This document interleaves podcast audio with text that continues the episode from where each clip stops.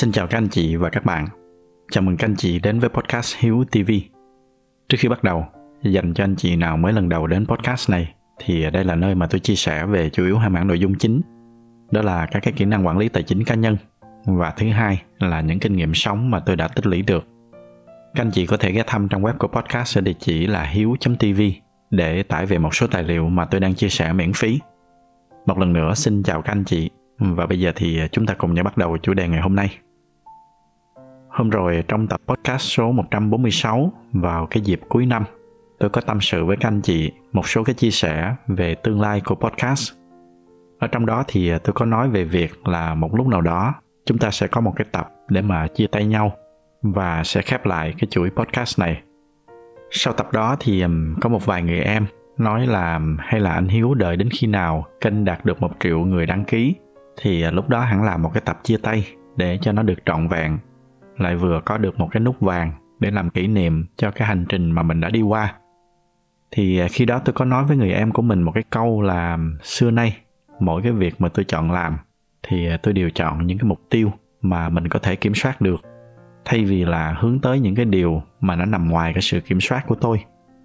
Như là ở trong cái trường hợp này, cái việc mà người nghe có quyết định đăng ký hay không, hay kể cả là những người đang đăng ký, họ có quyết định hủy đăng ký hay không tất cả nó đều nằm ngoài cái sự kiểm soát của tôi. Do đó cho nên cái việc đặt mục tiêu để mà có được một triệu người đăng ký là một cái việc mà nó không nằm trong cái sự chủ động của tôi.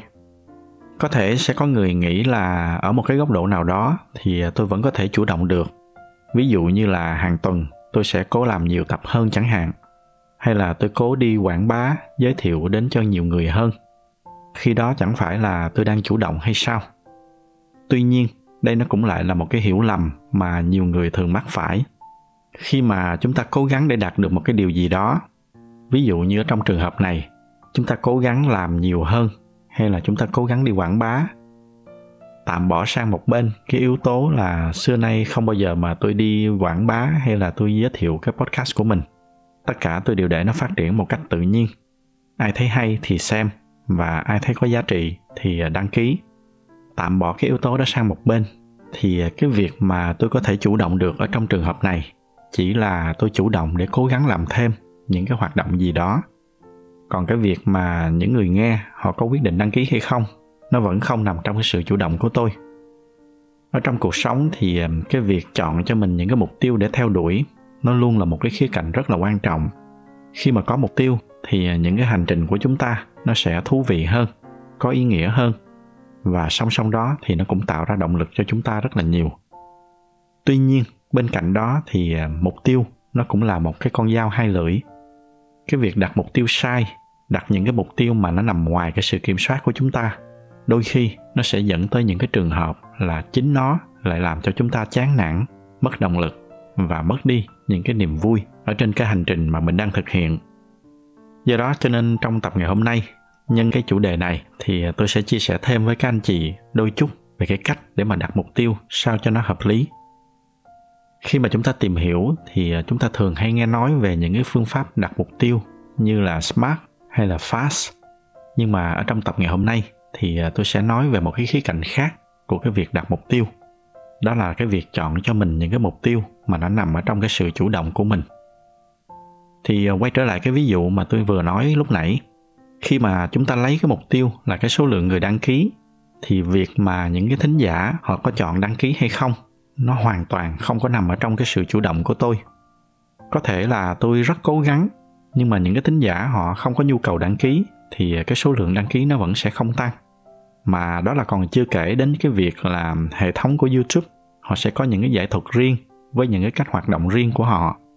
Đôi khi, những cái nội dung chất lượng chưa chắc là nó đã có nhiều lượt đăng ký bằng những cái nội dung giải trí. Trong những cái trường hợp như vậy thì ờ, cái việc mà tôi đặt ra những cái mục tiêu mà nó nằm ngoài cái sự kiểm soát của tôi, vô tình tôi lại đặt tôi vào cái rủi ro là nó có thể xảy ra hoặc là không xảy ra. Nếu mà nó xảy ra thì hiển nhiên là tôi vui, nhưng rủi nó không xảy ra thì chắc chắn là ít nhiều gì tôi cũng sẽ bị thất vọng. Thay vì như vậy tôi có thể chọn những cái mục tiêu mà nó nằm hoàn toàn ở trong cái sự chủ động của tôi. Ví dụ cụ thể là khi đó tôi đã trả lời người em của mình là tôi có thể chọn tiếp tục làm cái hoạt động podcast này cho tới một cái mốc kỷ niệm nào đó, rồi tôi sẽ dừng lại. Ví dụ như là kỷ niệm tròn 3 năm chẳng hạn. Khi tới cái cột mốc đó rồi thì à, coi như là tôi đã hoàn thành được cái mục tiêu của mình và tôi sẽ dừng lại hoặc một cách khác là tôi có thể chọn dừng lại sau khi mà kênh đã đạt được một cái số lượng video nhất định nào đó ví dụ như là hiện tại thì tôi đã thực hiện được tổng cộng khoảng gần 160 tập và tôi có thể đặt ra cái mục tiêu là tôi sẽ dừng lại ở 200 tập chẳng hạn. Nói chung là một cái con số nào đó. Nhưng đoạn này thì có một cái lưu ý nhỏ, đó là tất nhiên những cái gì mà tôi vừa nói nó chỉ là những cái ví dụ để mà minh họa cho cái ý mà tôi đang muốn truyền tải. Còn hiện tại thì tôi vẫn chưa có quyết định là mình sẽ chọn một cái cột mốc nào. Do đó cho nên chính bản thân tôi cũng chưa biết là tương lai của podcast nó sẽ dừng lại ở thời điểm nào nên các anh chị cũng khoan hẳn lo lắng. Như tôi đã nói ở trong cái tập số 146, đôi khi chính cái việc biết là một ngày nào đó mọi việc sẽ kết thúc, nhưng chúng ta lại không biết chính xác khi nào nó kết thúc thì nó lại là một cái điều hay. Nó cũng giống như những cái mối quan hệ ở trong cuộc sống. Chính cái việc là không biết là mình sẽ đồng hành được với ai trong bao lâu. Có thể là 10 năm, có thể là một năm, hay thậm chí nó chỉ là một tháng, rồi sau đó sẽ không còn được gặp nhau nữa chính cái việc là không biết là sẽ còn đồng hành được với nhau bao lâu rồi có còn gặp lại nhau nữa hay không chính việc đó nó sẽ là động lực để chúng ta trân trọng hơn từng ngày mà còn được đồng hành với nhau trân trọng hơn từng cái khoảnh khắc ở bên cạnh nhau nhìn rộng ra hơn một chút là về toàn bộ cuộc sống của chúng ta chính cái việc là chúng ta không biết được khi nào mình sẽ ra đi, nó lại giúp cho chúng ta biết trân trọng hơn từng cái khoảnh khắc mà mình còn được sống. Đó là những cái điều mà tôi vẫn luôn dùng để nhắc nhở mình mỗi ngày, để từ đó tôi có thể tập trung tận hưởng cuộc sống được tốt hơn, trân trọng hơn những cái mối quan hệ của mình. Quay trở lại câu chuyện mà chúng ta đang nói nãy giờ, khi mà tôi đặt ra cho mình những cái mục tiêu như là cái số lượng tập mà tôi sẽ thực hiện tiếp, hay là đến một cái mốc thời gian nào đó khi đó thì mọi thứ nó đều nằm ở trong cái sự chủ động của tôi. Mỗi bước đi, tôi đều biết là nó đang tới gần hơn những cái mục tiêu mà mình đặt ra. Và thường thì khi mà thực hiện những cái mục tiêu như vậy, thì những cái yếu tố khác, những cái yếu tố không nằm trong sự chủ động của tôi, nó cũng sẽ tự động chạy theo. Nhưng mà cái điều mấu chốt ở đây là kể cả những cái yếu tố khác không có đạt được, thì tôi vẫn không có bị buồn hay là bị thất vọng. Và đó nó mới chính là cái điều quan trọng nhất mà tôi muốn hướng tới để nói rõ hơn cái ý này thì à, có một câu chuyện tương tự mà tôi muốn chia sẻ thêm với các anh chị. Đó là tôi có mentor cho một người em. Mentor ở đây có thể hiểu là dìu dắt cho một người em. Và người em này cũng đang ở trong cái hành trình để mà xây dựng cho mình một cái kênh tiktok. Và theo cá nhân tôi thì những cái nội dung mà em đang làm, nó cũng là những cái nội dung lành mạnh và nó có nhiều giá trị cho xung quanh. Do đó cho nên tôi đã cổ vũ em làm và tuy là tôi không có làm tiktok, nhưng mà ở góc độ của một người anh đã đi trước ở trong cái hoạt động này, thì à, tôi có chia sẻ với em một số kinh nghiệm. Trong đó cũng có cái khía cạnh về việc đặt mục tiêu. Tôi đã bắt em hứa với tôi là phải giữ được cái sự kiên trì, phải cố gắng mỗi tuần đều đặn làm một tới hai tập. Cứ như vậy, cố gắng thực hiện cho xong khoảng 100 tập trong vòng một năm. Và chỉ có vậy, tôi dặn em là hãy cố gắng làm cho thật tốt mỗi tập mỗi nội dung đưa ra đều cố gắng mang lại một cái giá trị gì đó cho người xem Lúc đó thì à, em có nói với tôi là, hay là em đặt mục tiêu là sẽ đạt được 100.000 lượt theo dõi sau một năm. Nhưng mà tôi có nói với em là cứ tập trung vào những cái con số mà mình có thể kiểm soát được. Còn lại thì à, đừng quan tâm gì tới cái việc là có bao nhiêu người đăng ký hay là bao nhiêu người xem. Cứ kiên trì, bền bỉ, làm tốt những gì mà mình có thể chủ động được. Làm được cái điều đó rồi thì à, tôi tin là cái con số những người đăng ký tự nó sẽ tăng theo. Mà quan trọng là dù nó không tăng, thậm chí là có thất bại, không có ai xem đi chăng nữa, thì em cũng đã vui vì mình đã chinh phục được một cái hành trình do chính mình đặt ra. Và kết quả là cho tới nay, từ cái ngày mà em hứa với tôi, nó chỉ mới hơn khoảng 4 tháng, vẫn còn khoảng gần 8-9 tháng, em đã kiên trì thực hiện được gần 40 video. Còn về cái lượt đăng ký thì em đã có hơn 56.000 lượt rồi nghĩa là tôi tin là với cái đà này thì cái lượng đăng ký mà em mong muốn lúc ban đầu nhiều khả năng là nó sẽ đạt được. Nhưng mà như tôi đã nói, quan trọng là kể cả mà có không đạt được đi nữa thì nó cũng sẽ không làm cho chúng ta phải buồn hay phải thất vọng. Trong trường hợp của cá nhân tôi thì à, bây giờ nhìn lại nhiều cái hành trình ở trong cuộc sống của mình thì trong đa số trường hợp chỉ cần tôi tập trung kiên trì với những gì mình làm ở trong cái tầm chủ động của mình thì hầu hết trường hợp những cái khía cạnh mà nó nằm ngoài sự chủ động của tôi, nó đều đạt được hết. Trong nhiều trường hợp thì nó còn đến nhiều hơn cả cái sự kỳ vọng ban đầu của tôi. Từ là những cái hành trình ở trong công việc, thay vì là kỳ vọng là công ty sẽ tăng lương cho tôi, thì tôi đặt ra một cái mục tiêu là tôi sẽ cố gắng làm cho bằng được một cái việc gì đó, tạo ra những cái giá trị gì đó cho công ty. Khi đó thì cái hành trình của tôi ở trong cái quá trình làm việc tại công ty trước mắt là nó đã vui rồi. Khi mà tôi đạt được những cái mục tiêu đó thì kể cả công ty không nhìn nhận và không tăng lương cho tôi, thì tự bản thân tôi cũng đã thỏa mãn được một cái cảm giác chinh phục khi mà tôi hoàn tất được những cái mục tiêu mà mình đã đề ra. Đó là chỉ mới nói tới những cái trường hợp xấu.